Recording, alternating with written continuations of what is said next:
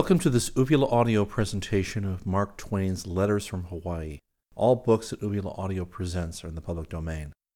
Volume 3. Letter 7. Honolulu, March 1866. The equestrian excursion concluded.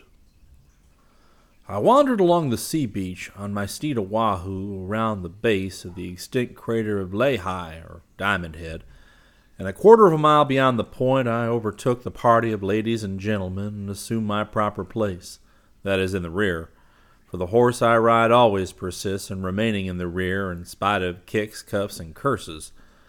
I was satisfied as long as I could keep Oahu within hailing distance of the cavalcade. I knew I could accomplish nothing better, even if Oahu were Norfolk himself. We went on and on and on. Great deal too far, I thought, for people who were unaccustomed to riding on horseback, and who must expect to suffer on the morrow if they indulged too freely in this sort of exercise. Finally, we got to a point which we were expecting to go around in order to strike an easy road home. But we were too late. It was full tide, and the sea had closed in on the shore. Young Henry Macfarlane said he knew a nice, comfortable route over the hill, a short cut, and the crowd dropped into his wake.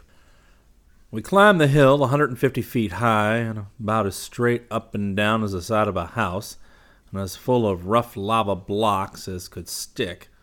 Not as wide, perhaps, as the broad road that leads to destruction, but nearly as dangerous to travel, and apparently leading in the same general direction. I felt for the ladies, but I had no time to speak any words of sympathy, by reason of my attention being so much occupied by Oahu. The place was so steep that at times he stood straight up on his tiptoes and clung by his fore toes, with his back to the Pacific Ocean and his nose close to the moon.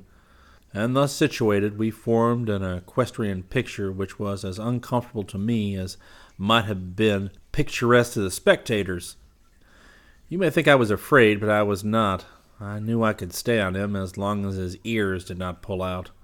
It was with great relief to me to know that we were all safe and sound on the summit at last, because the sun was just disappearing in the waves. Night was broad in the land, and candles and lamps were already twinkling in the distant town, and we gratefully reflected that Henry had saved us from having to go back around the rocky, sandy beach but a new trouble arose while the party were admiring the rising moon and the cool, balmy night breeze with its odor of countless flowers, for it was discovered that we had got into a place we could not get out of. We were apparently surrounded by precipices. Our pilot's chart was at fault, and he could not extricate us. And so we had the prospect before us of either spending the night in the admired night breeze under the admired moon, or clambering down the way we had come in the dark. However, a Kanaka came along presently and found a first rate road for us down an almost imperceptible decline, and the party set out on a cheerful gallop again, and Oahu struck up his miraculous canter once more. The moon rose up and flooded the mountain and valley and ocean with silvery light and I was not sorry we had lately been in trouble because the consciousness of being safe again raised our spirits and made us more capable of enjoying the beautiful scene than we would have been otherwise. I never breathed such a soft, delicious atmosphere before, nor one freighted with as much rich fragrance. A barber shop is nothing to it. A battleground whose history is forgotten. Gaily laughing and talking, the party galloped on, and with set teeth and bouncing body I clung to the pommel and cantered after. Presently we came to a place where no grass grew, a wide expanse of deep sand. They said it was an old battleground. All around, everywhere, not three feet apart, the bleached bones of men gleamed white in the moonlight. We picked up a lot of them for mementos. I got quite a number of arm bones and leg bones, of great chiefs maybe, who had fought savagely in that fearful battle in the old days, when blood flowed like wine where we now stood, and were the choicest of them out on Oahu afterwards, trying to make him go. All sorts of bones could be found, except skulls, but a citizen said irreverently that there had been an unusual number of skull hunters there lately. a species of sportsman I had never heard of before. The conversation at this point took a unique and ghastly turn, and a gentleman said, Give me some of your bones, Miss Blank. I'll carry them for you. And another said, You haven't got bones enough, Mrs. Blank. Here's a good shin bone if you want it. Such observations as these fell from the lips of ladies with references to their queer, newly acquired property. Mr. Brown, will you please hold some of my bones for me a minute? And, Mr. Smith, have you got some of my bones? And you have got one too, Mr. Jones. And you have got my spine, Mr. Twain. Now don't any of you gentlemen get my bones all mixed up with yours, so that you can't tell them apart. These remarks look very irreverent on paper, but they did not sound so, being used merely in a business way and with no intention of making sport of the remains. I did not think it was just right to carry off any of these bones, but we did it anyhow. We considered that it was at least as right as the Hawaiian government in the city of Honolulu, which is the most excessively moral and religious town that can be found on the map of the world, to permit these remains to lie decade after decade to bleach and rot in the sun and wind and suffer desecration by careless strangers and by the beasts of the field unprotected by even a worm fence. Call us hard names if you will, you statesmen and missionaries, but I say shame upon you that after raising a nation from idolatry to Christianity and from barbarism to civilization, you have not taught it the comment of respect for the dead. Your work is incomplete. Legendary. Nothing whatever is known about this place. Its story is a secret that will never be revealed. The oldest natives make no pretense of being possessed of its history. They say that these bones were here when they were children. They were here when their grandfathers were children. But how they came here, they can only conjecture. Many people believe this spot to be an ancient battleground, and it is usual to call it so, and they believe these skeletons have lain for ages just where their proprietors fell in the great fight. Other people believe that Kamehameha I fought his first battle here. On this point, I have heard a story which may have been taken from one of the numerous books which have been written concerning these islands. I do not know where the narrator got it. He said that when Kamehameha, who was at first merely a subordinate chief on the island of Hawaii, landed here, he brought a large army with him and encamped at Waikiki. The Oahuans marched against him, and so confident were they of success that they readily acceded to the demand of their priests that they should draw a line where these bones now lie, and take an oath that, if forced to retreat at all, they would never retreat beyond this boundary. The priest told them that death and everlasting punishment would overtake any who violated the oath, and the march resumed. Kamehameha drove them back step by step. The priests fought in the front rank and exhorted them, both by voice and inspiring example, to remember their oath, to die if need be, but never cross that fatal line. The struggle was manfully maintained, but at last the chief priest fell, pierced to the heart with a spear, and the unlucky omen fell like a blight upon the brave souls at his back, and with a triumphant shout the invaders pressed forward. The line was crossed, the offended gods deserted the despairing army, and accepting the doom their perjury had brought upon them, they broke and fled over the plain where Honolulu now stands. Up the beautiful Nuuanu Valley, paused a moment, hemmed in by the precipitous mountains on either side and the frightful precipice of Pali in front of them, and then were driven over, a sheer plunge of six hundred feet. The story is pretty enough, but Mr. Jarves's excellent history says the Oahuans were entrenched in Nuuanu Valley, that Kamehameha ousted them, rousted them, pursued them up the valley, and drove them over the precipice. He makes no mention of our boneyard at all in his book. There was a terrible pestilence in 1804 which killed great numbers of inhabitants, and the natives have legends of others that have swept the islands long before that, and therefore many persons now believe these bones belong to victims of one of these epidemics who were hastily buried in a great pit. It is by far the most reasonable conjecture because Jarves says that the weapons of the islanders were so rude and inefficient that their battles were not very often bloody. If this was a battle, it was astonishingly deadly, for in spite of the depredations of skull hunters, we rode a considerable distance over ground so thickly strewn with human bones that the horses' feet crushed them, not occasionally, but at every step. Sentiment Impressed by the profound silence and repose that rested over the beautiful landscape, and being as usual in the rear, I gave voice to my thought, and I said, What a picture is here slumbering in the solemn glory of the moon! How strong the rugged outlines of the dead volcano stand against the clear sky! What a snowy fringe marks the bursting of the surf over the long curved reef! How calmly the dim city sleeps yonder in the plain!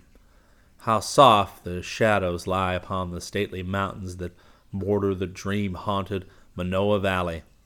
What a grand pyramid of billowy clouds towers over the storied Pali.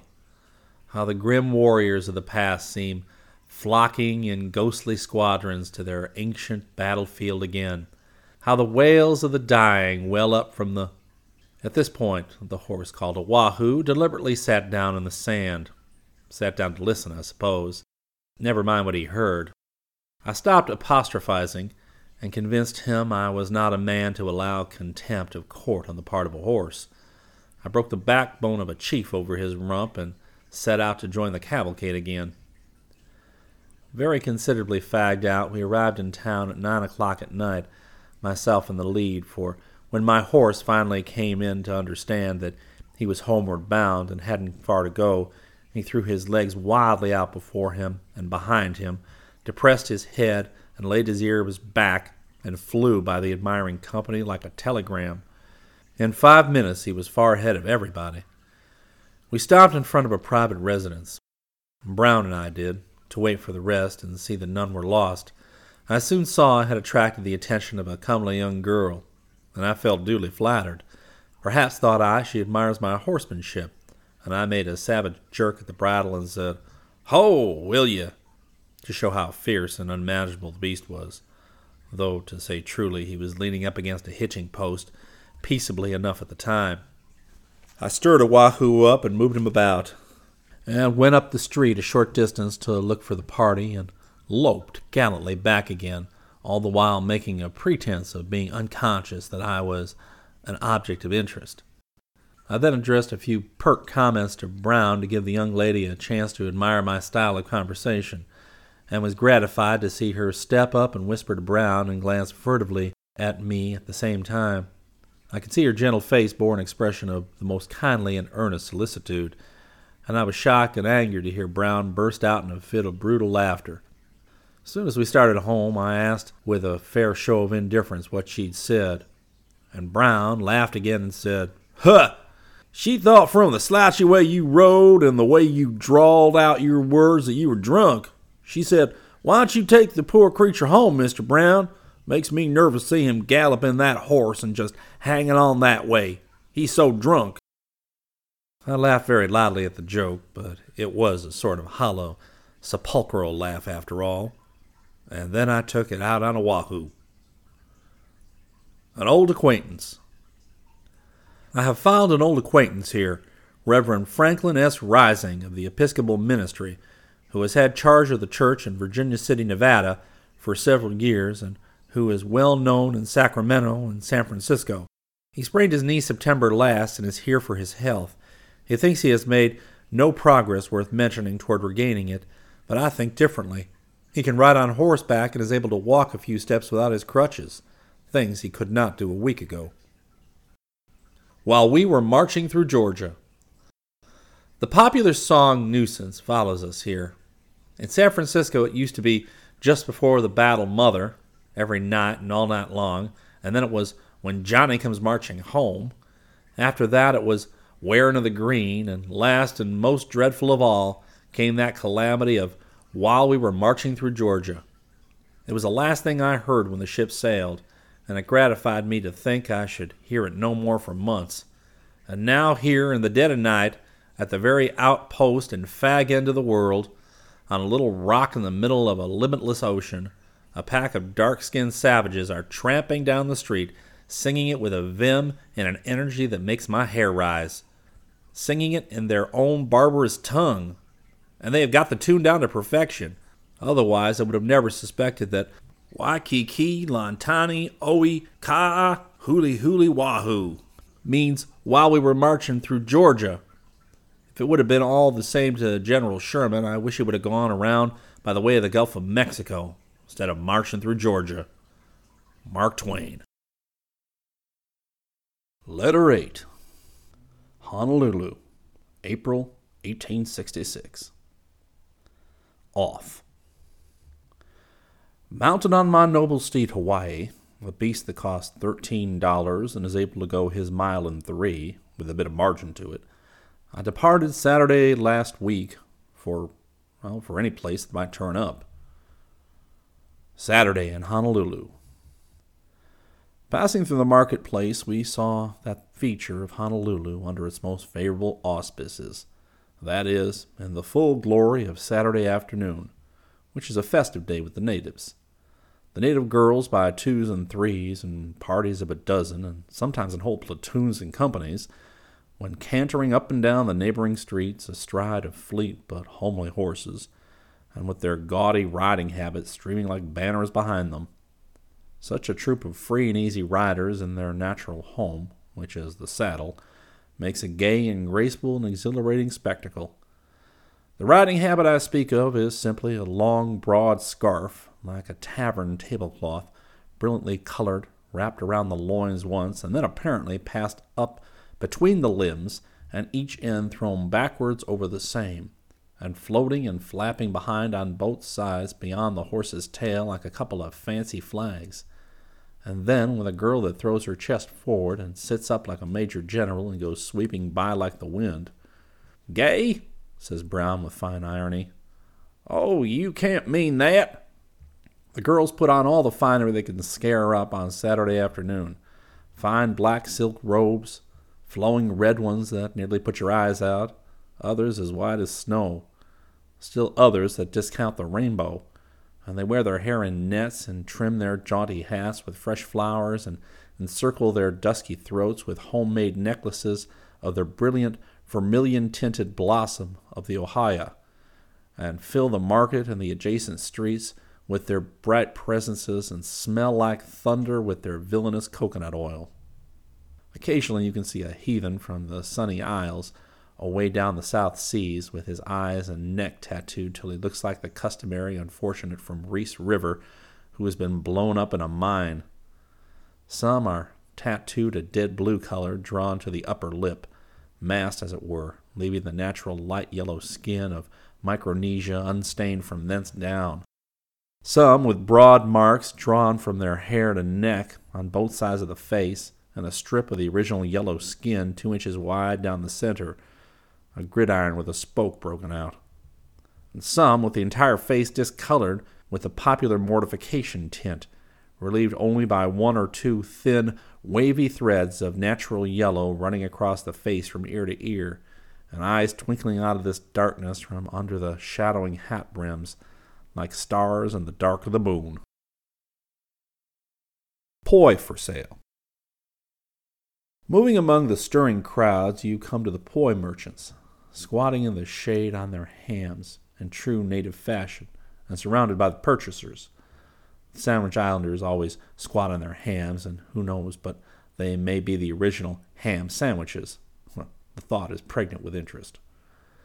The poi looks like common flour paste and is kept in large bowls formed of a species of gourd and is capable of holding from one to four gallons. Poi is the chief article of food among the natives and is prepared from the kalo or taro plant. The taro root looks like a thick, or if you please, a corpulent sweet potato in shape, but is of a light purple color when boiled. When boiled, it answers to a passable substitute for bread. The buck Kanakas bake it under the ground, then mash it up well with a heavy lava pestle, mix water with it until it becomes a paste, then set it aside and let it ferment and then it is poi, a villainous mixture that is almost tasteless before it ferments and too sour for luxury afterwards. But nothing in the world is more nutritious. When solely used, however, it produces acrid humors, a fact that sufficiently accounts for the blithe and humorous character of the Kanakas. I think there must be as much of a knack of handling poi as there is in eating with chopsticks. The forefinger is thrust into the mess and stirred quickly around several times and drawn out quickly, thickly coated, just as if it were poulticed. The head is thrown back, the finger inserted into the mouth, and the poultice stripped off and swallowed. The eye closing gently, meanwhile in a languid sort of ecstasy. Many a different finger goes into the same bowl, and many a different kind of dirt and shade and quality of flavor is added to the virtues of its content. One tall gentleman, with nothing in the world on but a soiled and greasy shirt, thrust in his finger and tested the poi, shook his head, scratched it with the useful finger, made another test, prospected among his hair, caught something and ate it, tested the poi again, wiped the grimy perspiration from his brow with the universal hand, and tested again, then blew his nose. Let's move on, Brown, I said, and so we did. Awa for sale, ditto fish. Around a small shanty was collected a crowd of natives buying the awa root. It is said that but for the use of this root, the destruction of the people in former times by venereal diseases would have been far greater than it was, and by others it's said that this is merely a fancy. All agree that poi will rejuvenate a man who is used up and his vitality almost annihilated by hard drinking, and that in some kinds of diseases it will restore health after all medicines have failed. But all are not willing to allow to the awa the virtues claimed to it.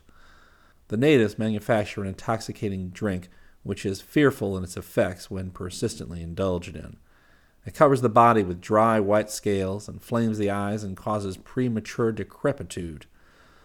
Although the man before whose establishment we stopped has to pay a government license of $800 a year for an exclusive right to sell awa root, it is said that he makes a small fortune every 12 months, while saloon keepers who pay $1,000 a year for the privilege of retailing whiskey, etc., only make a bare living. We found the fish market crowded, for the native is very fond of fish, and eats the article raw. Let's change the subject. Old Time Saturdays. In old times here, Saturday was a grand gala day indeed. All the native population of the town forsook their labors, and those of the surrounding country journeyed to the city. Then the white folks had to stay indoors, for every street was so packed with charging cavaliers and cavalieresses that it was next to impossible to thread one's way through the cavalcades without getting crippled. In the afternoon, the natives were wont to repair to the plain outside the town and indulge in their ancient sports and pastimes and bet away their week's earnings on horse races. One might see two or three thousand, some say five thousand, of these wild riders scurrying over the plain in a mass in those days, and it must have been a fine sight. At night they feasted, and the girls danced the lascivious hula hula, a dance that is said to exhibit the very perfection of educated motion of limb and hand and arm and head and body, and the exactest uniformity of movement and accuracy of time. It was performed by a circle of girls with no raiment on them to speak of, who went through with an infinite variety of motion and figures without prompting, and yet so true was their timing and in such perfect concert did they move that when they were placed in a straight line, hands, arms, bodies, limbs, and heads waved, swayed, gesticulated, bowed, stooped, whirled, squirmed, twisted, and undulated as if they were parted and parceled of a single individual. And it was difficult to believe that they were not moved in a body by some exquisite piece of mechanism. Of late years, however, Saturday has lost most of its quondam gala features. This weekly stampede of natives interfered too much with labor and the interests of the white folks, and by sticking in a law here and preaching a sermon there, and by various other means, they gradually broke it up. The demoralizing hula hula was forbidden to be performed, save at night, with closed doors, in the presence of few spectators, and only by permission duly procured from the authorities and the payment of ten dollars for the same. There are few girls nowadays able to dance this ancient national dance and the highest perfection of the art. The Government Prison. Cantering across the bridge and down the firm, level, gleaming white coral turnpike that leads toward the south, or west, or east, or north, the points of the compass being all the same to me, and as much as, for good reasons, I have not had the opportunity thus far to discover the whereabouts that the sun rises in this country, I know where it sets, but I don't know how it gets there, nor which direction it comes from. We presently arrived at a massive coral edifice which I took for a fortress at first, but found out directly that it was the government prison. A soldier at the great gate admitted us without further authority than my countenance, and I suppose he thought he was paying me a handsome compliment, and so did I until I reflected that the place was a penitentiary. However, as far as appearances went, it might have been the king's palace, so neat and clean and white, and so full of the fragrance of flowers was the establishment, and I was satisfied. We passed through a commodious office whose walls were ornamented with linked strands of polished handcuffs and fetters, through a hall and among the cells above and below. The cells for the men were eight or ten feet high, roomy enough to accommodate two prisoners and their hammocks, usually put in each, and have room for several more. The floors were scrubbed clean and were guiltless of spot or stain of any kind, and the painfully white walls were unmarred by a single mark or blemish. Through ample gratings, one could see the blue sky and get his hair blown off by the cool breeze. They call this a prison? It's the pleasantest quarters in Honolulu. There are four wards, and 132 prisoners can be housed in rare and roomy comfort within them. There were a number of native women in the female department. Poor devils. They hung their heads under the prying eyes of our party as if they were ashamed of being there. In the condemned cell, and squatting on the floor, all swathed in blankets, as if it were cold weather, was a brown faced, gray bearded old scalawag, who, in a frolicsome mood, had massacred three women and a batch of children, his own property, I believe, and reflects upon that exploit with genuine satisfaction to this hour, and will go to the gallows as tranquilly indifferent as a white man will go to dinner. Out the back door.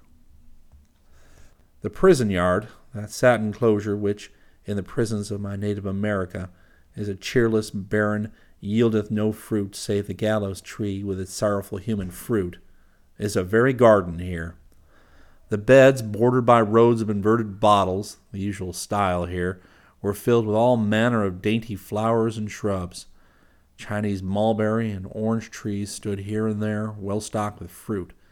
A beautiful little pine tree, rare and imported from the far South Seas, occupied the center, with sprays of gracefully arching green spears springing outward like parasol tops at marked and regular intervals up its slender stem and diminishing in diameter with mathematical strictness of graduation till the sprouting plume at the top stood over a perfect pyramid. Vines clambered everywhere and hid from view and clothed with beauty everything that might otherwise have been suggestive of chains and captivity. There was nothing here to remind one of a prison save a brace of dovecotes, straining several pretty birds brought hither from strange, strange lands beyond the sea. These sometimes may pine for liberty and their old free life among the clouds or in the shade of the orange groves or abroad in the breezy ocean, but if they do, it's likely they take it out in pining as a general thing. Captain Tate, scriptural student. Against one wall of the prison house stands an airy little building which does duty as a hospital. A harmless old lunatic named Captain Tate has his quarters here. He has a wife and children in town, but he prefers the prison hospital and has demanded and enjoyed its hospitality slip of the pen, no joke intended for years. He visits his family at long intervals, being free to go and come as he pleases, but he always drifts back to the prison again after a few days. His is a religious mania, and he professes to read sixty chapters of the Bible every day and write them down in a book. He was about down to chapter 35 when I was introduced to him, I should judge, as it was nearly two in the afternoon. And I said, What book are you reading, Captain? The precious of the precious, the book of books, the sacred scriptures, sir. Do you read a good deal in it? Sixty chapters every day and write them down, all in plain, legible hand. That is a good deal. At that rate, you must ultimately get through and run short of material, sir. Ah, but the Lord looks out for his own. I am in his hands, and he does with me as he will. I often read some of the same chapters over again, for the Lord tells me what to read, and it's not for me to choose. Providence always shows me the place. No hanging fire? I mean, can you always depend on, on this information coming to time every day, so to speak? Always, always, sir. I take the sacred volume in my hand in this manner every morning in a devout and prayerful spirit, and immediately, without any volition on my part, my fingers insert themselves between the leaves, so directed from above. And I know that the Lord desires me to open at that place and begin. I never have to select the chapter myself. The Lord always does it for me. I heard Brown mutter, Old man appears to have a good thing, anyway, and his poi don't cost him anything either. Providence looks out for his regular sixty, the prison looks out for his hash, and his family looks out for itself. I never seen any sounder maniac than him, and I've been around considerable. General George Washington. We were next introduced to General George Washington, or at least to an aged, limping Negro man who called himself by that honored name. He was supposed to be seventy years old, and he looked it. He was as crazy as a loon, and sometimes they say he grows very violent. He was a Samson in a small way. His arms were corded with muscle, and his legs felt as hard as if they were made of wood. He was in a peaceable mood at present, and strongly manacled. I have a hard time with him occasionally, and some time or other he will get into a lively way and eat up the garrison of that prison, no doubt. The native soldiers who guard the place are afraid of him, and he knows it. His history is a sealed book, or at least all that part of it which transpired previously to the entry of his name as a pensioner upon the Hawaiian government fifteen years ago. He was found carrying on at a high rate at one of the other islands, and it is supposed he was put ashore there from a vessel called the Olive Branch. He has evidently been an old sailor, and it's thought he was one of a party of Negroes who fitted out a ship and sailed from a New England port some twenty years ago.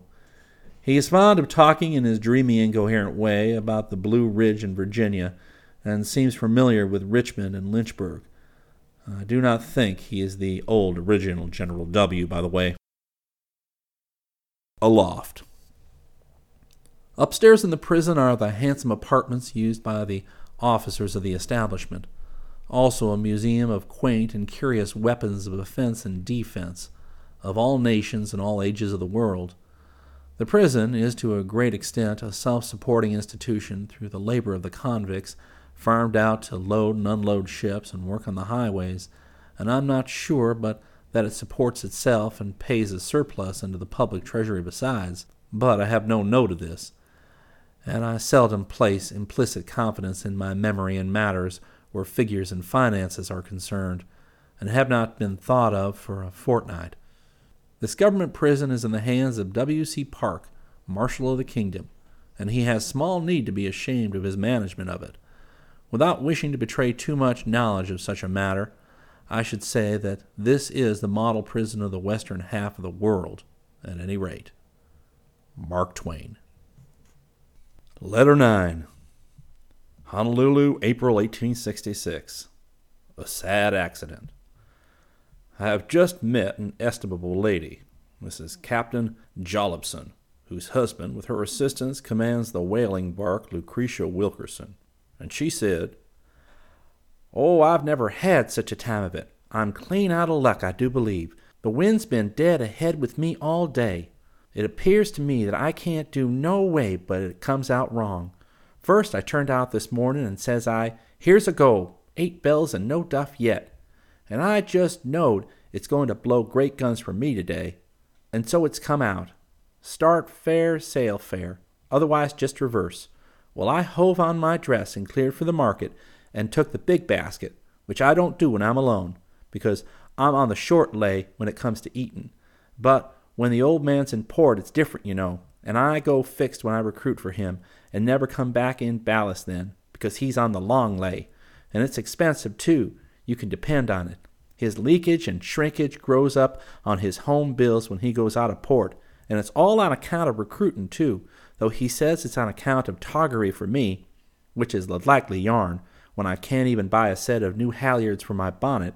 But he growls and what few slaps I do get, I gotta smuggle 'em. And yet, bless you, if we were to ship 'em, the freight on mine wouldn't pay the primage on his. But where was I? Oh, yes, I hove on my dress and hove down toward the market where I was laying off and on before the post office.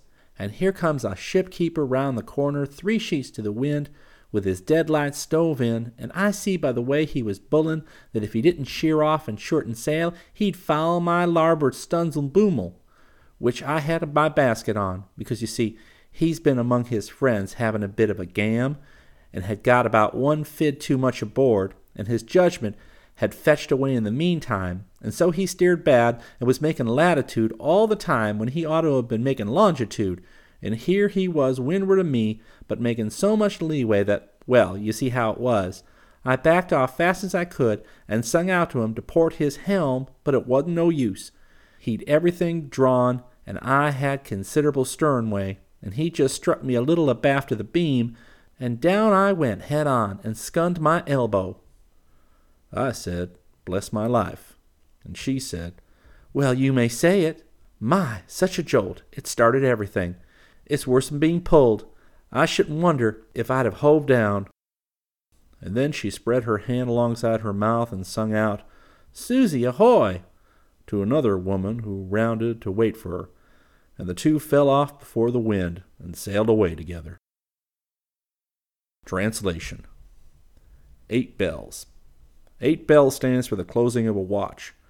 Two to an hour, four hours to a watch, six watches in a day on board a ship. Duff is a sort of dough with dried apples or something of the kind in it on extra occasions. Cleared for market. A ship clears for her voyage when she takes out her papers at the customs house. Short lay and long lay. These phrases are confined to the whaling interest. Neither officers nor men get any wages on a whale ship, but receive instead a proportion of all the bone and oil taken. Jack usually gets about the one hundredth and twentieth part of all the catch, or the profits of the voyage, for his share, and this is called a long lay. The captain generally gets a tenth, twelfth, or fourteenth, which is a short lay, and the other officers in proportion. Recruit. The whaling voyage to the North Seas occupies about seven months. Then the vessel returns to Honolulu, transships her oil to the States, refits, and goes over to the coast of California about November or December to put in her idle time catching humpback whales or devilfish, returning here in March or April to recruit. That is, procure vegetables, especially potatoes, which are protective against scurvy, and give the men a few days to run on shore. And then she goes off to the north again as early in the spring as possible. Leakage and shrinkage. When a whaler returns here with her cargo, the United States Consul estimates its probable value in the East and buys the interests of the officers and men on board on behalf of the owners of the ship and pays for the same in gold. To secure the ship owner against loss, a bill of contingencies is brought against poor Jack by the Consul, leakage and shrinkage being among the items, which reduces the profits of his long voyage by about one half or two thirds. Home bills. It makes no difference how much money a sailor brings into port. He is soon head over heels in debt. In order to secure his services on a voyage, the ship is obliged to assume his indebtedness. The item is entered against Jack on the ship's books at the home port in the East as his home bill. If the voyage proves lucky, the ship gets even on Jack's home bill by subtracting it from his lay. But if she takes no oil, she must pay the bill anyhow and is out and injured, of course. Slops. Improvident Jack is apt to leave port short of jackets, trousers, shirts, tobacco, pipes, letter paper, and so forth and so on. The ship takes large quantities of these things along and supplies them to him at extremely inflated costs. So that sometimes, after a long, unlucky voyage, no wages and heavy home bills and bills for slops, Jack will return to port very considerably in debt to the ship, and the ship must stand the loss, for an unprofitable voyage squares all such accounts. Primage. This term obtains to most seaports. No man can tell what gave it birth, for it's very ancient and its origin is long ago forgotten. It is a tax of 5% on a ship's freight bills, and in old times went to her captain.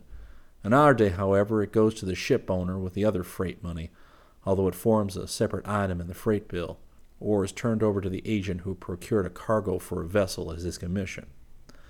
Laying off and on a sailor phrase sufficiently well understood by landsmen to need no explanation. Shipkeeper, A man who stands guard on a whaler and takes care of the ship when the boats and the crew are off after whales. Bulling, a term usually applied to the chafing of vessels together when riding at anchor in harbors subject to chopping swells. Gam, the whaleman's phrase for gossip, very common here. Fid, the whaleman's term for our smile, drink. A fid is an instrument which the sailor uses when he splices the main brace on board ship.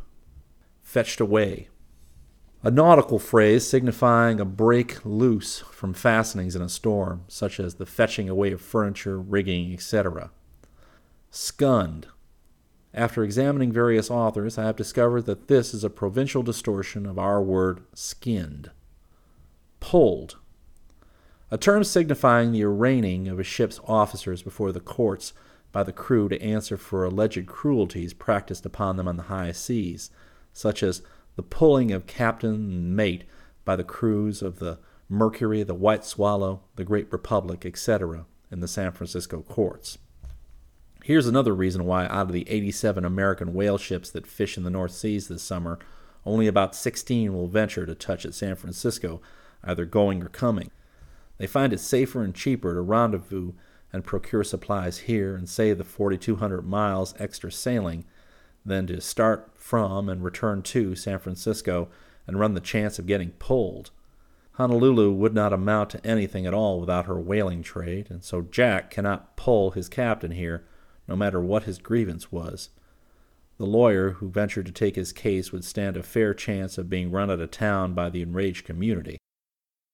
Hove down.